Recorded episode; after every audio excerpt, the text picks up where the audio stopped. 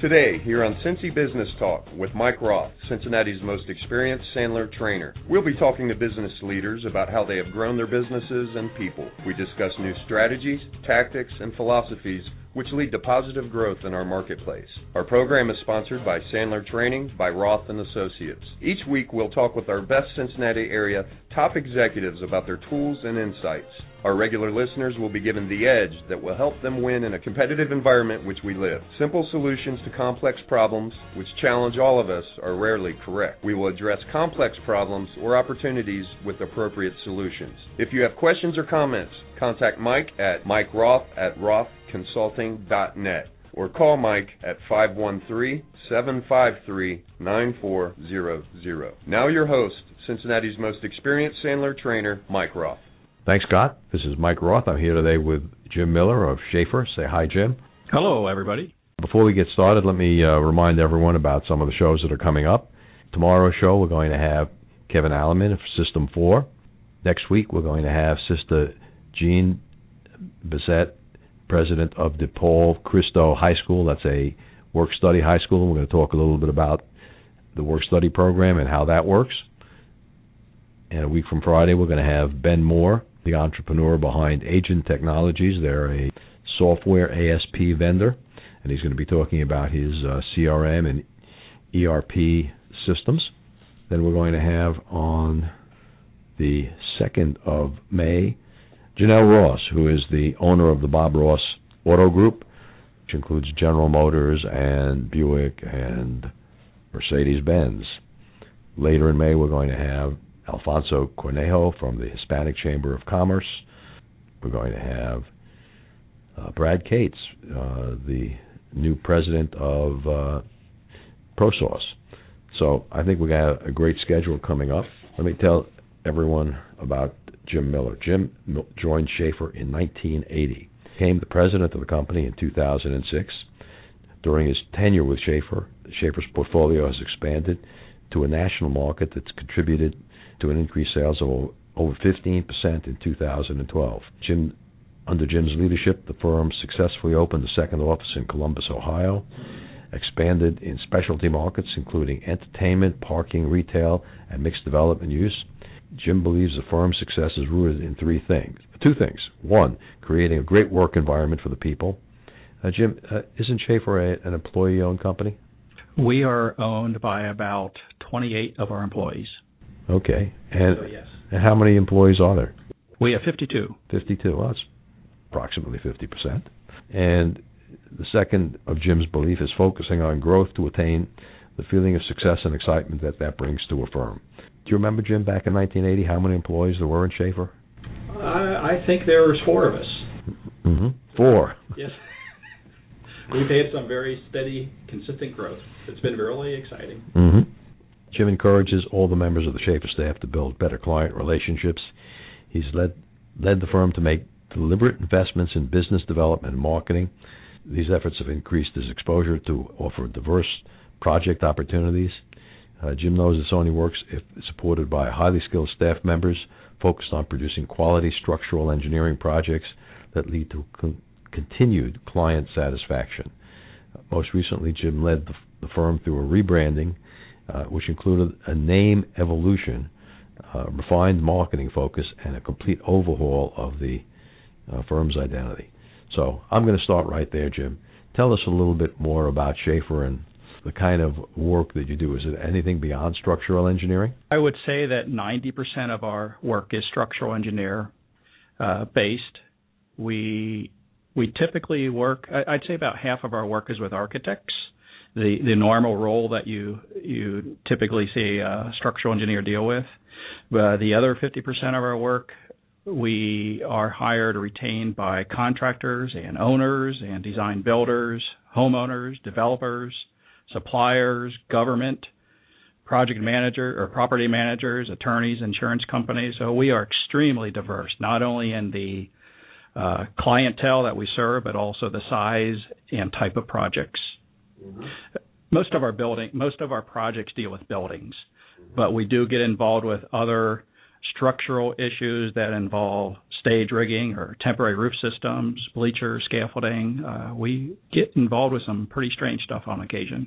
hmm You weren't involved with that, that stage that blew down in Indianapolis. Like. We were not. We get involved in many things like it, though. hmm hmm We had a guest on the show, Richard Puzo, who sells weather forecasts, and one of his client, big clients last year was uh, Kings Island Amusement Park. Yes. They wanted to know whether they should close the outdoor show and get the audience out of there as as a thunderstorm was approaching. Yep. It, it can be a scary environment. A lot of things can go flying around. And very quickly, yes. those, those lights up at the top are pretty heavy. Yeah. And there's lots of uh, pressure on the, the the the tour folks because they have a show that must go on, or so they think, and there's a lot of money involved. So safety is not always primary, unfortunately. Mhm. Mhm. And uh, it, it's interesting.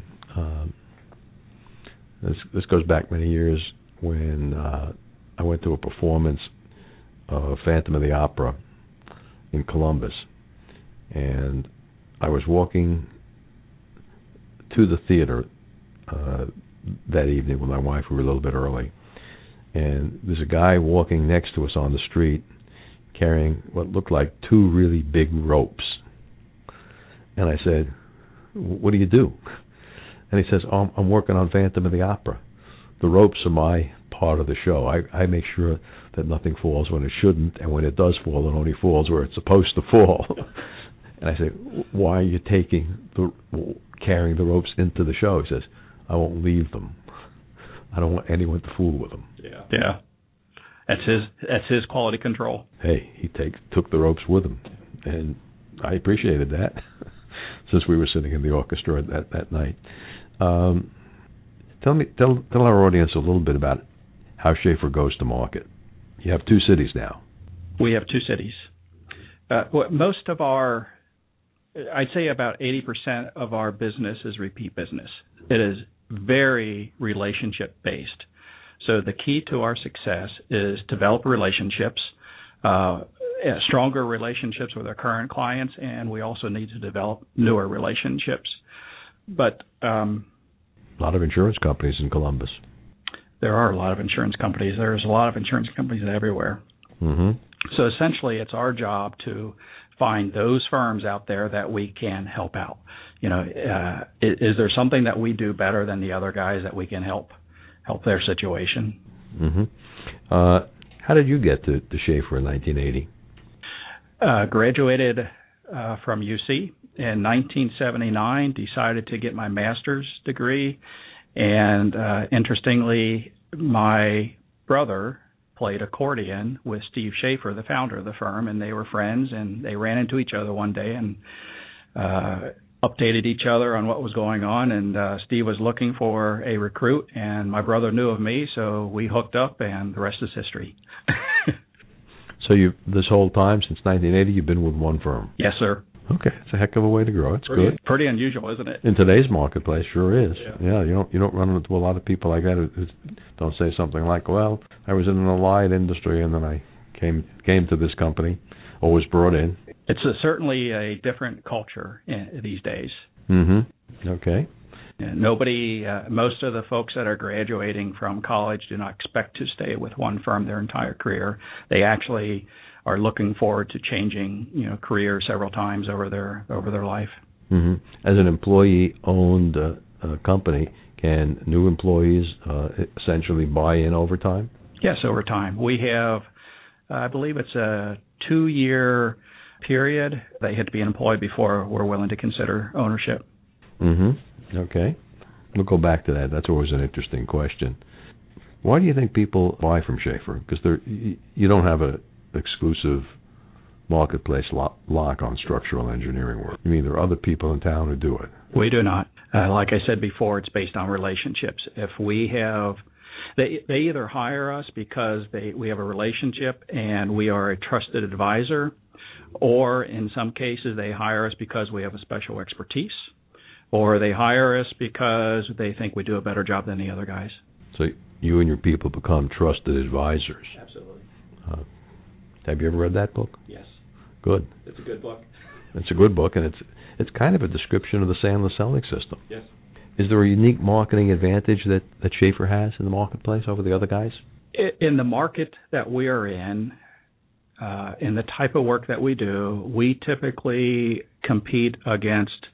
There are probably a half a dozen firms that we typically compete against, but rarely is there more than one or two on one given uh, project. And frequently, uh, we are not competing against anybody. We uh, essentially negotiate a fee or bill hourly. Uh, we have a trusted uh, relationship, and you know they, they know what we can do, and they trust us, so we take care of their, their projects. Uh, we have, I guess, some unique marketing uh, advantage depending what the project is, depending what the client is. Uh, we tend to be a little bit different than the typical structural engineer. We're not one. We're not the typical stereo uh, type that uh, engineer that sits in the corner does their calculations non-commutative. So we tend to be we tend to be more team-oriented, more communicative. Uh, we have special expertise in some areas, such as uh, entertainment structures, or parking structures, or mixed-use structures. Uh, we also are registered in 50 states, so if we have a client that is very diverse with their geographic reach, uh, we uh, we offer that advantage. Mm-hmm. Mm-hmm. Have there been any notable projects here in the Southwest Ohio area that that you're particularly proud of the work that you you guys did? Uh, the the larger projects that most folks would probably recognize are the banks down on the riverfront. Uh, all of the new uh, buildings at Xavier University, such as the Learning Commons, we've worked on. Uh, Rumpke Recycling, there's a large project going on right now. Uh, all of the Krogers that you see around town, we've we did the structural engineering for. Uh, the new development at UC, University of Cincinnati, uh, U Square, I believe it's called, just south of campus. Uh, we do all the structural engineering at Cincinnati Zoo. Uh, Princeton High School is currently building a new middle school and high school, and we did the structural engineering for that. So we have, you have to realize we have about 35 structural engineers. I'd say that 60 to 70 percent of our work is in this region. Uh, that remain that, that leaves about 30 percent uh, for the national region. But when you have 35 structural engineers, you probably we probably do between 800 and 900 jobs a, a year.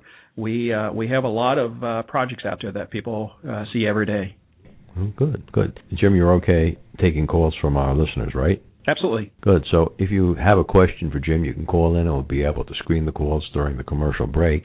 Good. So if you have a question for Jim, you can call in and we'll be able to screen the calls during the commercial break. The number is 646 595 4916. You know, one last question before we, we take a commercial break, Jim. We we just had uh, Thane Maynard on the show maybe a month ago. Yeah. He was talking about his new entry at the zoo. It's very nice, isn't it? Uh, did you do the, the parking structure as well? The well, the parking structure is not a. Uh, it's just a slab on grade with some solar panels over it. Mm-hmm. So there, no, we did not do anything there. We did all of the buildings for the new entry, though. Mm-hmm. Mm-hmm. Yeah. Uh, He's very proud of it, and he should be. Right now, we're working on a, uh, a broad expanse to the uh, drafts or the African plains, they're calling it, and that will be opening up soon. Mm-hmm. Uh, when you say soon, you mean this year or next? Yes, I think within the next uh, next several weeks, I believe. Oh, okay. So that's going to be a major current expansion. Yeah, the the restaurant actually had a soft opening a week or so ago. I heard. Mm-hmm. Good. So we're going to take a, uh, a short commercial break here. We're going to listen to Jimmy Fox from Tip Club talk about the networking organization that I'm sponsoring here in Cincinnati called Tip Club. It meets on Thursday mornings from seven to 7:30 to 9 a.m. one Thursday morning per week.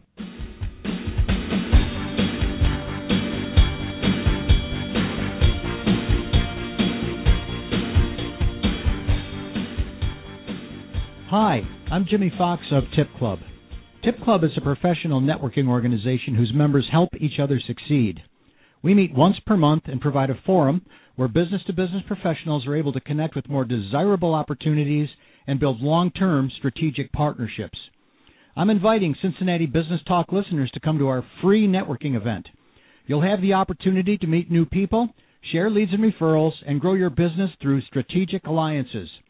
Membership in our Cincinnati group is open to only one person per specific trade or occupation. Business to business professionals only, please. We do not accept multi level marketing or recruiting driven memberships. This is our only group in Cincinnati. We'll meet on the third Thursday of the month from 7:30 to 9 a.m. at Sandler Training by Roth and Associates, 4357 Ferguson Drive, Cincinnati, Ohio. This month we will meet on Thursday, April 18th. If you'd like to reserve a seat, please go to www.tipclub.com and click on the Events tab. Then just scroll down the list of events until you come to the Cincinnati event. Or you may call 1 800 798 0270. That's 1 800 798 0270.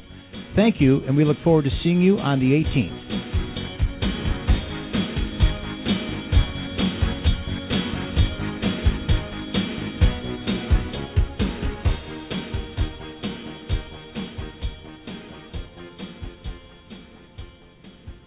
This is Mike Roth. I'm back with uh, Jim Miller. Uh, Jim, if any of our uh, listeners wanted to contact uh, you or your firm after the show, how would they do that? They can contact us by phone, 513 542 3300, or they can visit our website, which is schaefer inc.com. Okay. Earlier, you talked a little bit about rebranding. What was the old name of the company? The old name of the firm was Stephen Schaefer Associates Inc. Mm-hmm. And when did you change the name? We changed on uh, April 1, which was uh, the Reds opening day and Schaefer's opening day. Opening day and opening day, but you didn't you didn't have the big parade through downtown. That's right. We did not. okay.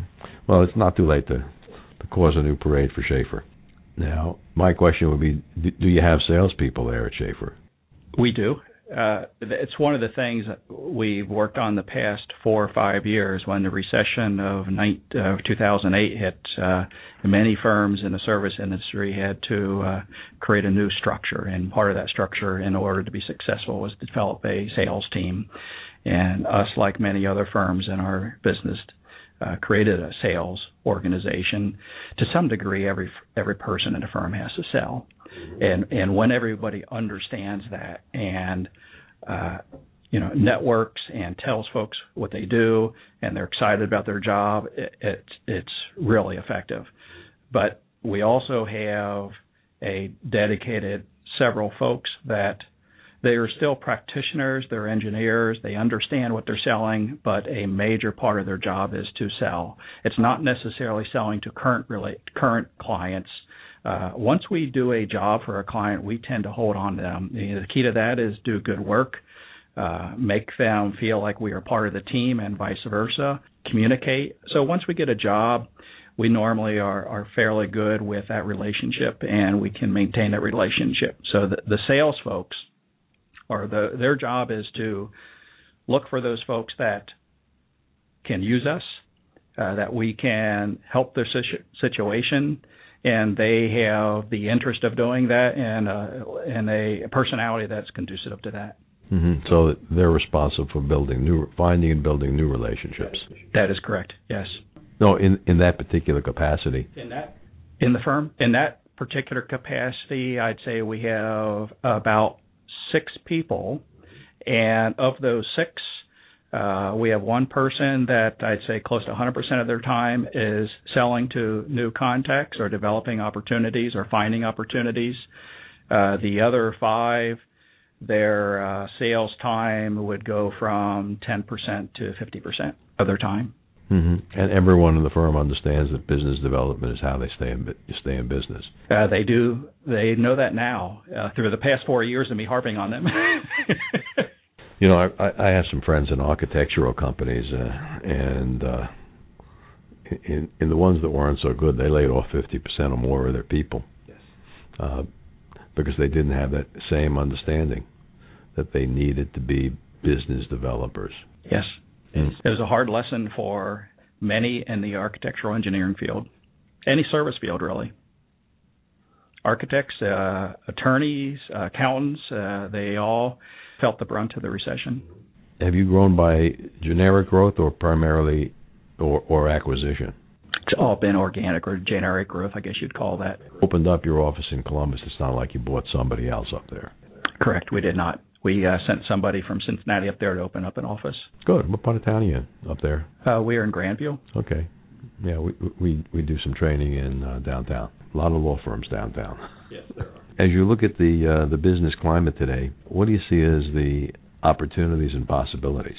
The opportunities and possibilities, I think, are are practically limitless. You just have to find them, or you have to uh, do enough marketing where they'll find you.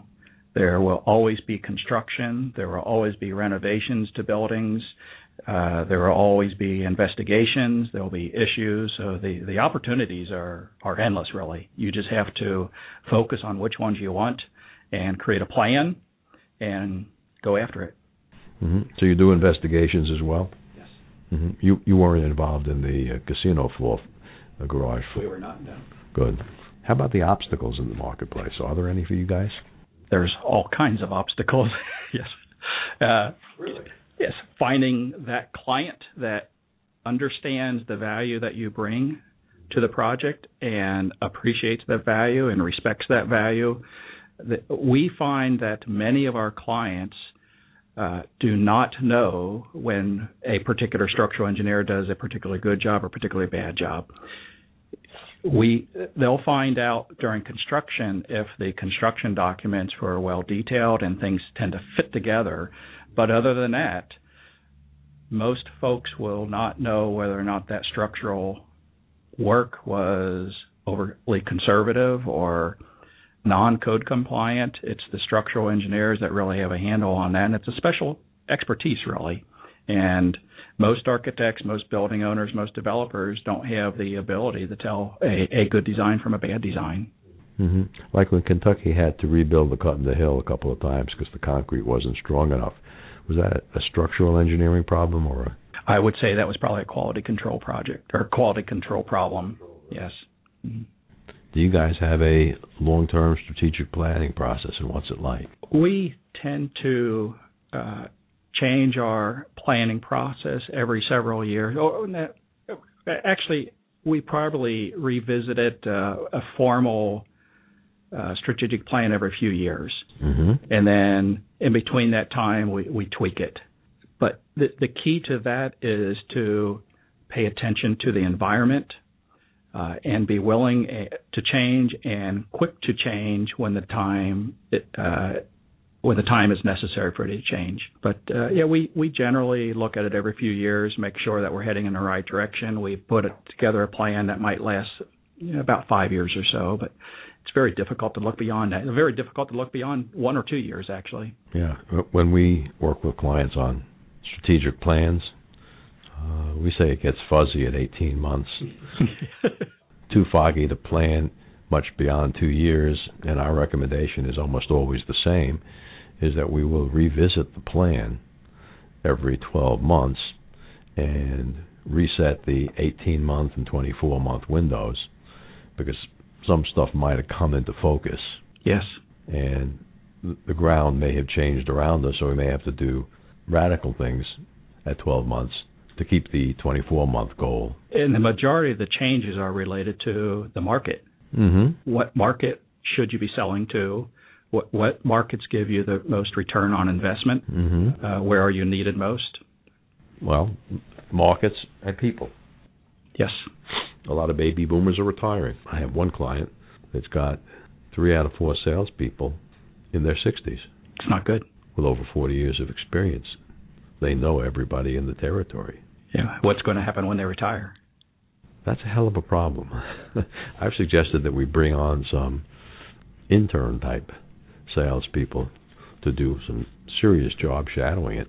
Yeah. And helping because it's yeah. going to take maybe two years to get these guys uh, fully shadowed. So, in case they want to retire or are forced to retire by health conditions, ideally every person in the firm should be looking for the replacement.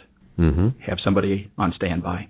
Gee, that's something that I was taught many years ago in the computer industry at the Burroughs Corporation. Yeah. The way you get promoted is finding someone who can do your job better than you can, so you can move up to the next level. Yeah. What do you think people are looking for right now in terms of structural engineering? Are they are they looking for the low price vendor? Uh, many clients are, without a doubt. Mm-hmm. Uh, the the more savvy of the clients are looking for uh, a long term return on investment. Uh, cheap priced, like many businesses, does not always give you the best value. Mm-hmm. Uh, again, Jim has agreed to answer questions, and we'll be screening calls during the commercial break. The number is six four six five nine five four nine one six. Uh, Jim, how do you measure ROI for structural engineering? that's a, a, a difficult one for me. How does a client measure ROI? Yeah, yeah. How would you measure that? It starts with fee because that's the, your first uh, initial investment. Mm-hmm. Uh, then it segues into construction cost, and that is uh, a part material cost, and then also the labor associated with creating that that structure. Mm-hmm. Uh, you can have you can spend more on materials and save significantly on labor, and and vice versa. So there's a balance there. You need creative engineering to determine which which balance to go with, and then eventually you need uh, whatever you built to be durable. Uh, if you have to spend lots of maintenance dollars every few years, you're you're not going to get a high return on your investment. Can you give us an example of, of some work that you guys have done uh, that people might be aware of that, that had a good ROI, really good ROI? I'd say the practically every job we've ever worked on has a good ROI because uh, it's they're generally maintenance free. Uh, we you know, put some serious thought into it, but but what we deal with are the the pieces that are are hidden. You know, it can cause serious issues if you don't do a good job. But you know, the the, wood framing and the concrete framing and steel framing that we design Mm-hmm. is generally protected by skin of the building. Now, you could, one of the cases where that's not the case is in parking structures, parking garages. Uh, you can certainly, you know, all of the structure there is exposed to the environment, and if you do not get uh, quality engineering and quality construction, you will start having serious problems within 10 years or so. Hmm. I mean, I, don't you put like concrete around the steel? Yes, but the concrete is uh, can be very uh, much prone to deterioration if it's not uh, properly specified and built. So it's special concrete around those steel pillars that hold the garage up. But it's not necessarily special concrete; it's high quality concrete. Mm-hmm. Mm-hmm. And just as a side in a minute, what do you think of the guys who who are going to complete the project up in on 71 near the Kenwood Mall, uh, using the the steel that's been sitting there unprotected for three or four years now? There won't be any issue with the with the steel. Uh, surface rust is not going to harm the ability of the uh, structure to perform adequately. Mm-hmm. And, and long term, the surface rust won't won't completely deteriorate the part. It will not. Once the moisture is removed from the from the environment, you know, once a building is skinned and heated and cooled, the deterioration will stop. And the deterioration that it sees right now is very minor. Yeah, it's just just that. Just surface rust. Yeah, surface rust does not jeopardize the the integrity of the steel. Uh, if it was there for the next 30 years, it would because the the surface would, rust would uh, develop into loss of section, loss of cross sectional area for the steel, and then it will become very important. But it's fine now. Won't be won't be a problem. Good. We're going to take a uh, another commercial break, and uh, again, if you have a question, you can call us at six four six five nine five four nine one six. Imagine you just left your prospect's office and he now has your proposal, quote, or estimate. What do you suppose he's going to do with that valuable information that you just gave him for free? Call you tomorrow with an order? Get real! He's shopping it around to the competition. Hi, this is Mike Roth, founder of Roth and Associates. I'm the most experienced sales trainer in Cincinnati. I'm constantly amazed how salespeople operate. They believe a prospect asking for a proposal means the sale is as good as closed. Face it, trained prospects will turn you into an unpaid consultant. For over 20 years, we've been coaching, training, and challenging professionals who are 100% committed to long-term sales growth and profitability, no matter what it takes. If you're deadly serious about increasing sales, call me at 513 646 6523. Find out how Sandler Training can make you better, faster, and stronger. Or register now for our next open house, 513 646 6523. This is Mike Roth, the most experienced Sandler sales trainer in Cincinnati. This is Mike Roth, Cincinnati's most experienced Sandler trainer. At the first sign of trouble, there are three types of business leader. The first type of leader is like a turtle. He pulls his head and tail in and hides in his shell. Turtles hunker down, just trying to survive. The second type of leader is an opportunist. They're like eagles. Eagles spread their wings and take advantage of the winds. They catch the storm wind and rise to new heights. The third group, between turtles and eagles, are called turkeys. Turkeys are average and anxious. They huddle together and move. They never soar. However, turkeys are easy prey for those who seize the opportunity and soar. If someone in your industry goes out of business, are you going to get the business? The question is, which type of leader are you? Will you seize the opportunities to take market share and grow, or will your fate be like the turkeys? If you're serious about growth, call me to arrange a confidential meeting, 513 646 6523, or check our website at rothconsulting.net. This is Mike Roth. I'm back with uh, Jim Miller from Schaefer. Uh, Jim, uh, we have a theory of operation here that simple solutions to complex problems are invariably wrong. Therefore, if you want to solve a complex problem, you need to have an equally complex solution. Perhaps you could share with our listeners a complex problem that you encountered as a, as a leader over at uh, Schaefer and the equally complex solution which might be applicable to another company or another CEO. In general, I would tend to disagree with that statement. I always hope that a, the answer to a complex problem is a very simple solution, but I'm not always successful with that. I used to hope that too. uh, real fast story, and my regular listeners know I've told this story at least once in the last year. Uh, once upon a time, uh, I owned a company that was putting privately owned paid telephones in Las Vegas, and uh, we inst- we got the contract for like 407 and 11 stores maybe it was 200 stores and 400 phones, and we we installed them all. and They were running good, and then at this time of year, then came uh, June and July, and the exterior ex- enclosures were painted black. The phones were black with chrome trim, and they started dropping like flies. And I sent one of my engineers out. He said to me, Mike, the phones are getting too hot. The electronics aren't working. We open up the, the cabinet, cool them down, and they work for another couple of hours. I said, simple solution, Steve.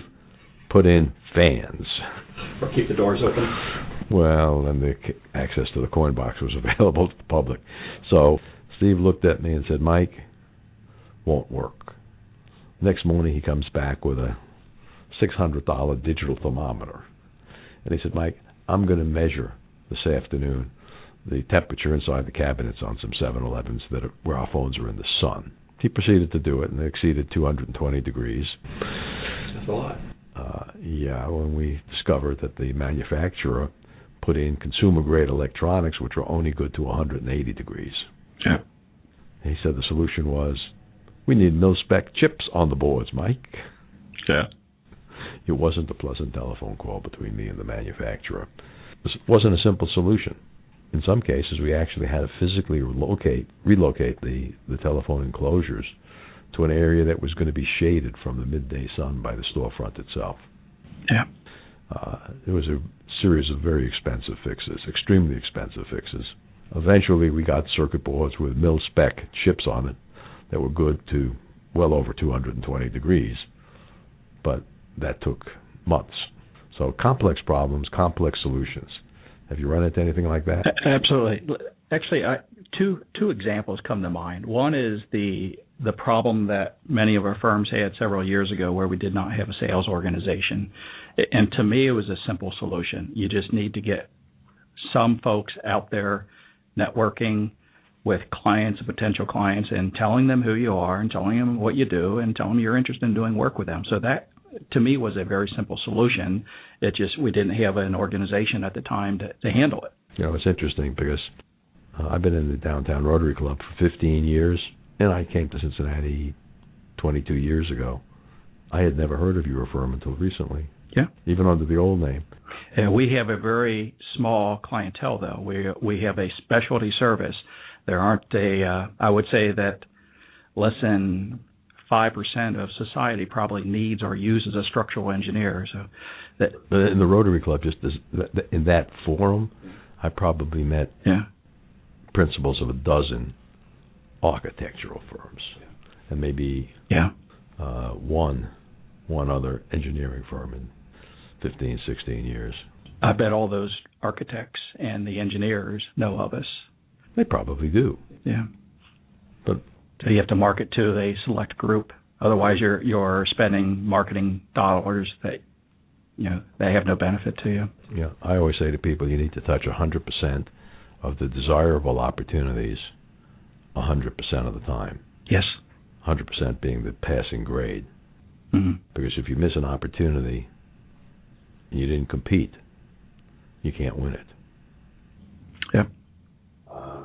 But another example uh, about, well, I would say six years ago, we came to the realization that we had a potential problem with ownership transition. The the culture that society has these days with ownership of you know small business ownership is very different than it was 20 years ago. You know, folks don't come out of school with a dream that they're going to start with a firm, become an owner, and stay with that firm for the rest of their career. They're, it's a very much uh, more transient society these days. Well, we have a lot of family-owned businesses here in Cincinnati. I take it uh, your your firm isn't that type of company. We are not. Yes. So so the problem that we had was that you know you know over the next 20 years we are going to have a very significant need for an ownership transition and we wanted some manner to uh, or some process to to really put us in a good position for that to be successful. Mm-hmm. So the the first thing we did was create what we believe to be a, a very fair valuation system. So it's a valuation system that's simple, that's fair to the seller and fair to the buyer. And then one of the uh, we, we had some professional help that helped us with it, but you know, with our help and with our own internal structure, we thought that it would be very appropriate to set up a system where the owners would get we would shoot for a 25% return on their investment. Uh, but essentially we also wanted to always be equal or better than the common investment returns that somebody would get with mutual funds or whatever so that was the first step creating a fair valuation uh, of our of our firm uh, the next thing we did, we, we created a system where folks could still buy stock if they had the interest in the funds. Mm-hmm. But if they didn't, we would take a portion of our profits and distribute rather than just two or three key owners, we would distribute to uh, folks throughout the entire firm. Uh, assuming they had ownership to begin with, so some level of stock ownership, we would take those profits and distribute to uh, those current owners, and a portion of that would be it would be incentivized, but a portion of that would be given to them in forms of shares of the company. So the the long term result of that is that we get the higher performers with each year gradually achieving acquiring more stock from the current owners and when we strategize or we we, we created the 20 year plan uh, I I think it's going to work out okay. And we've been using that system for the last two or three years, and so far it's been working out really good. I, I feel very comfortable about the the ownership transition uh, that the firm will experience over the next um, five, ten, fifteen years. Mm-hmm. It, it, also seems to have a uh, a subtle uh, form of what I call golden handcuffs. The existing good employees uh, can't leave because the value that they have is increasing. Yeah, well, uh, it could, but still, if if somebody is unhappy with their current situation for whatever reason, you know, sometimes there's just not a good fit.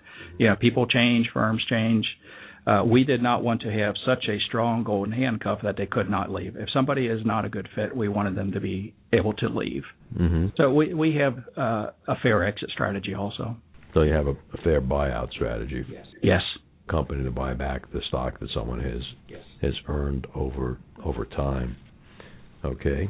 Yes. Do you have a uh, an internet strategy at, at Schaefer? An internet strategy. We we have a. Are you using the internet and social media to drive prospective business to find you, even if they're not located locally where you can easily find them? Yes, we do, and we're continuing to enhance and improve it uh, all the time. You know, we have a a strong web presence, uh, especially with our recent rebrand. Mm-hmm. So our, our website looks uh, refreshed and it's uh, current. Uh, it's attractive, I believe. Um, other than that, we we get involved with uh, Twitter and social me- other forms of social media. It's it's not a as as active as I'd like, but uh, I think in the next year or two, I think we'll continue to make progress. Okay. Uh, did you de- develop that site in house, or using an outside vendor? We did it uh, mostly in house. We had uh, a consultant that helped us with a the rebrand, but the uh, website was done in house with a very talented marketing manager. Take a short break. This is Mike Roth with Tom Manning. We're talking about your marketing and sales boot camp. And the name of the program is It's called Engage 2013. Engage 2013. And you're going to be running it in Columbus and in Cincinnati. Correct. Okay. And if a company sends their CEO, the CEO comes and he's bringing a chief marketing officer, what would they be getting by attending your program? well, the first thing we try to do is we try to get the company to develop a story, figure out what their key messages are, what the value proposition is, and come up with their company story. From that, we can actually look at all your marketing materials to be sure they're telling the same story. All your marketing and sales materials. So, does your website match your brochures, match your email campaign, and all of your branding? Does it tell the same message? Okay. Does it really have to match? It really does, because what it does is it creates a consistency in the eyes of the end customer or the end user of your products and services. If you have, talking about user or prospect here. well, it depends what your industry is. If you're B2C, it's going to be your customers, Mhm. and it's going to be what your customer sees with your company. Right. If you have different messages, you're actually causing customer confusion. If you're B2B, it's going to be uh, you and other businesses, and you're going to be trying to capture market share. And so, are you consistent as to what your message is and how you define yourself in the marketplace? hmm And why should someone attend? So, what we'll do is we're going to, over the course, we're going to help you um, define your your key messages and your company story, and then from that, we're going to help you develop a marketing strategy and a sales strategy and perhaps a social media strategy that helps coordinate all of that. So people will be consistent at the end. Correct. We're going to actually look at everything from your logo and your corporate identity. Does it match that key messages? Your website, are the messages on your website consistent? Your brochure, your sales presentations, your PowerPoint presentations, your proposal system, your email campaign, your trade show, And naturally, your selling system. and of course your selling system as well. Tom, if someone is interested in finding out more, either speaking to you or speaking to you personally, how should they do that? There's two ways. One, you could go to marketleaders.us. Um, that's the website for Engage 2013. You can learn all about the sessions there and the speakers and the time frame and, and uh, registration. Or you can call me directly if you have any questions that aren't answered there, and you can reach me at 614-622-1047. Thanks, Tom. In future weeks, we'll be hearing more from Tom about the Engage Marketing and Sales 2013. This is Mike Roth. I'm back with Jim Miller. Jim, here's a, a, a question I'd like to ask. Maybe you can give the other CEOs, company presidents that are listening, entrepreneurs, a uh, leadership tip or two. Most important tips that I could give to fellow CEOs and presidents is to create an open culture. Be extremely open with your staff regarding strategy goals or strategic goals, uh, financial performance, financial goals. I sincerely believe that the more they understand, the more they can help you and help the firm. Then what what I suggest doing is let your staff get involved with running the business, helping with strategy, decisions, processes, etc., and use their intelligence, their passion, and their ambition to let you make more progress. And then in some cases, we actually give folks free rein on some programs, very uh, very important programs to our to our uh, development as a successful firm, and we give them a manager only to not guide them, not help them make decisions, but we give them a manager to free them up so that they have the resources to make progress on their project. So, so in the end, I think not only will you end up with better solutions because you're using the creativity of a larger team, uh, generally a younger team, but your all your staff will also feel like they're part of the solution, and they will therefore support it more. Mm-hmm. Uh, how is it project type work where you're creating a, a team with a with a leader? It, can be. It can be one or two people that uh, are very interested in a part a certain part of the firm. So we uh, give them some very loose big picture goals and ask them to make an improvement and come up with a, a an, an idea that will help us. Uh, and the leader is only there to free up their time so that they have time to spend on it. The leader is not there to guide them in a certain direction. Mm-hmm. So the creativity is coming out of the team. Yeah, that's what we're trying to do. Get the creativity from everybody, not just the the leader that's been there for 20 years. Creativity is not age dependent. Creativity, mm-hmm. can, creativity can come from anybody. That's right. I was talking to a uh, company owner on Tuesday about the nature of his business, and he told me the nature of his business is creativity and putting together two unlike things to come up with something different that differentiates his company from everyone else in his industry. And he's in a highly competitive industry. Uh, brilliant strategy that's taken him into some exceptionally large accounts. What has always surprised me is that in our firm of engineers, and this might be typical of, of many firms, but we are extremely creative when we are given a problem. You know, when we work on a building system and we are given a very complex problem that is derived by the owner or created by the owner or the architect or whatever, we do an excellent job of solving that problem. The, we have a much harder time when we have to define the problem first. So when I just ask a group of people, say in technology, help us improve some of our processes or help us use uh, or better leverage technology. That is so broad. The hardest part of that problem is to define the problem first. And then once we define the problem, God, we are so talented we can solve anything. The hard part is defining the problem. Mm-hmm. And which part of the problem you want to fix. That's right. There's yes, there could be so many different problems. Mm-hmm. I'll share this idea with you since I don't think it's a new idea or a copyright patentable idea. You know, I've been a great advocate of CRM for the past 30 years helped design several pro- products in that area. And Sandler was talking about bringing out a new CRM, um, a simple CRM. Mm-hmm. Well, simple is good. And I sat down with the developer, the owner of the company, and she said to me, Mike, what should we put into the product? And I said to her really simply, 100% voice recognition. That would be nice. Our our salespeople, for the most part, didn't go to typing class or keyboarding class, especially people in their 40s or 50s or even older. Even if they did, it's so much easier to talk into a, a system as opposed to typing it. So much more efficient. Met with Jim yesterday. He said this. I said that. This is what we need to do. And you're done. Yep. Okay. As opposed to fighting with salespeople or marketing people or engineers about actually filling out the CRM. Yep. That's the number one reason why CRMs fail. Yep. People do not put in the data. And then so when the CEO goes to look at the dashboard, the data that he needs isn't there. Yeah. I have that challenge personally. oh, really? Which CRM are you guys using at Schaefer? Called Cosential.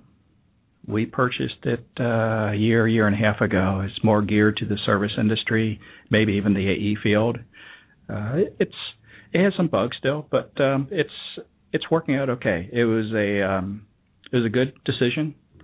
Uh, it allows us to uh, organize our effort much better, and, and it's it's been a major improvement.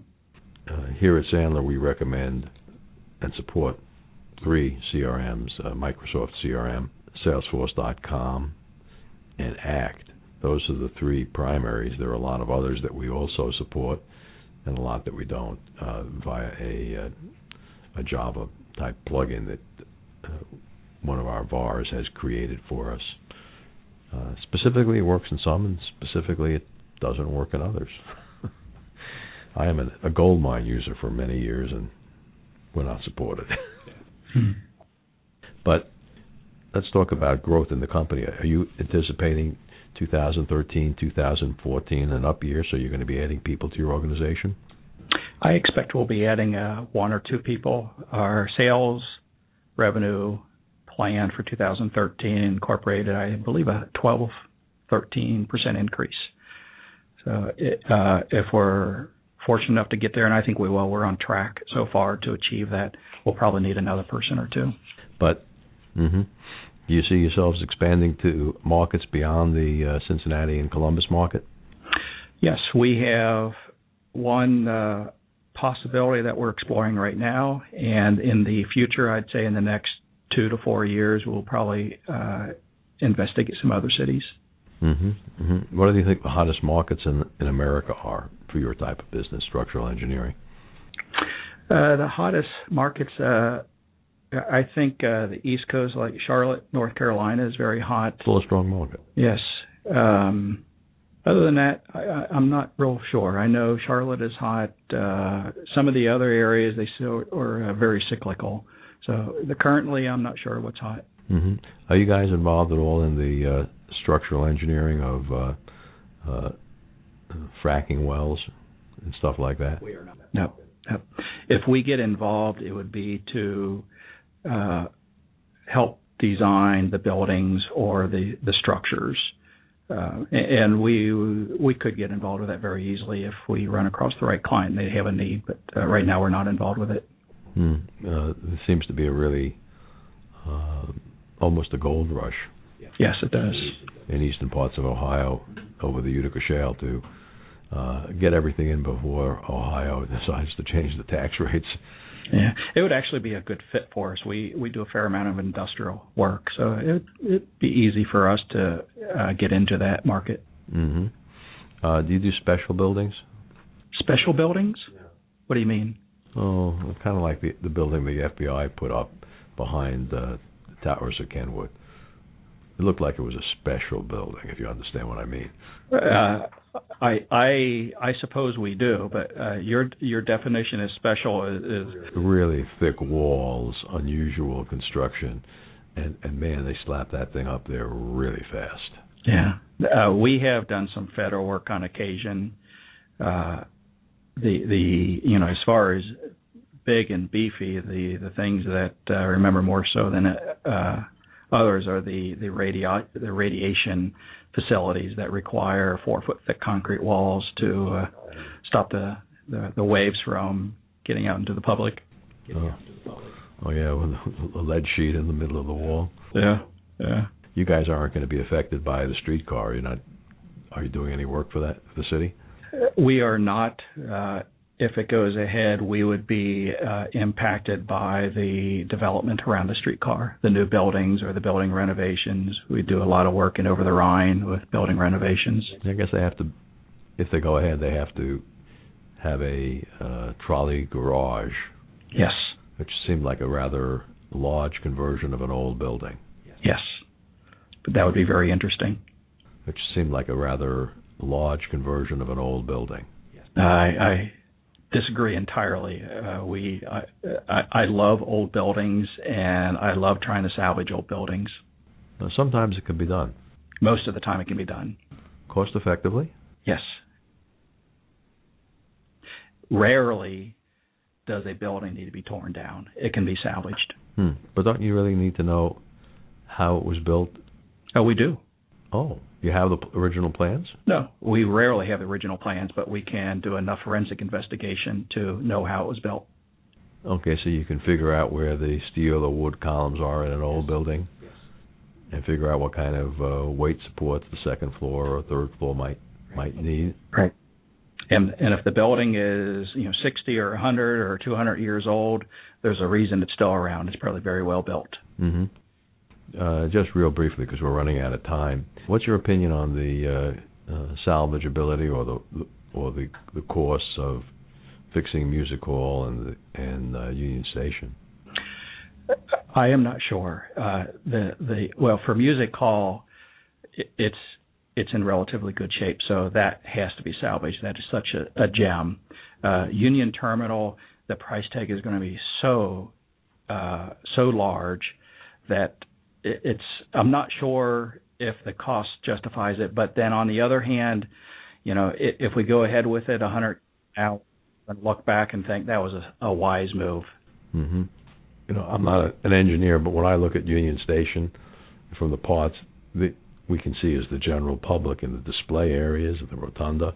It truly is, yeah. It would, it would be a terrible shame to lose that one. Yeah. Have you ever been in the uh the control tower in the back? Isn't that amazing? Yeah.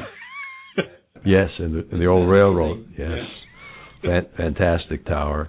And uh, through the Rotary Club, one year we did a behind-the-scenes tour at the uh, music hall, and they took us down to the basement of the the music hall. I don't know if you've ever been down there. I have not. That's where the the pillars go right into the dirt, Yeah. and you can see back there. That's where the Phantom of the Opera lives. Yes. Yeah. Uh, it was a it was an amazing little I I know it's extremely expensive to maintain those buildings, but boy, that's part of our history and I think we have to figure out some manner of saving them. It'd be such a loss if we can't. Yeah, I think we have to prioritize which ones we want to save and and, and work those and let some of the others go where there's no overwhelming uh, need or social reason to to keep them around, like Music Hall and the Union Station, both landmarks in Cincinnati. You got to keep them around. They certainly are. Yep. Good, Jim. I want to thank you for uh, being our guest today. Uh, I'm going to be giving you a copy of the new Sandler book, the 11 uh, Sandler Success Principles. Uh, that book made it to number one on the Amazon bestseller list last year.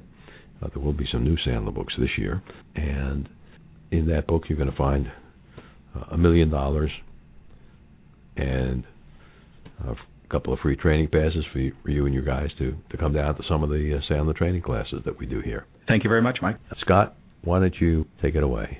Thanks for listening. This program is the property of Sandler Training by Roth and Associates Inc. The show may be distributed only with written permission and then only in its entirety. If you have any questions or comments, contact Mike at Mike Roth at rothconsulting.net or call Mike at 513 753 9400.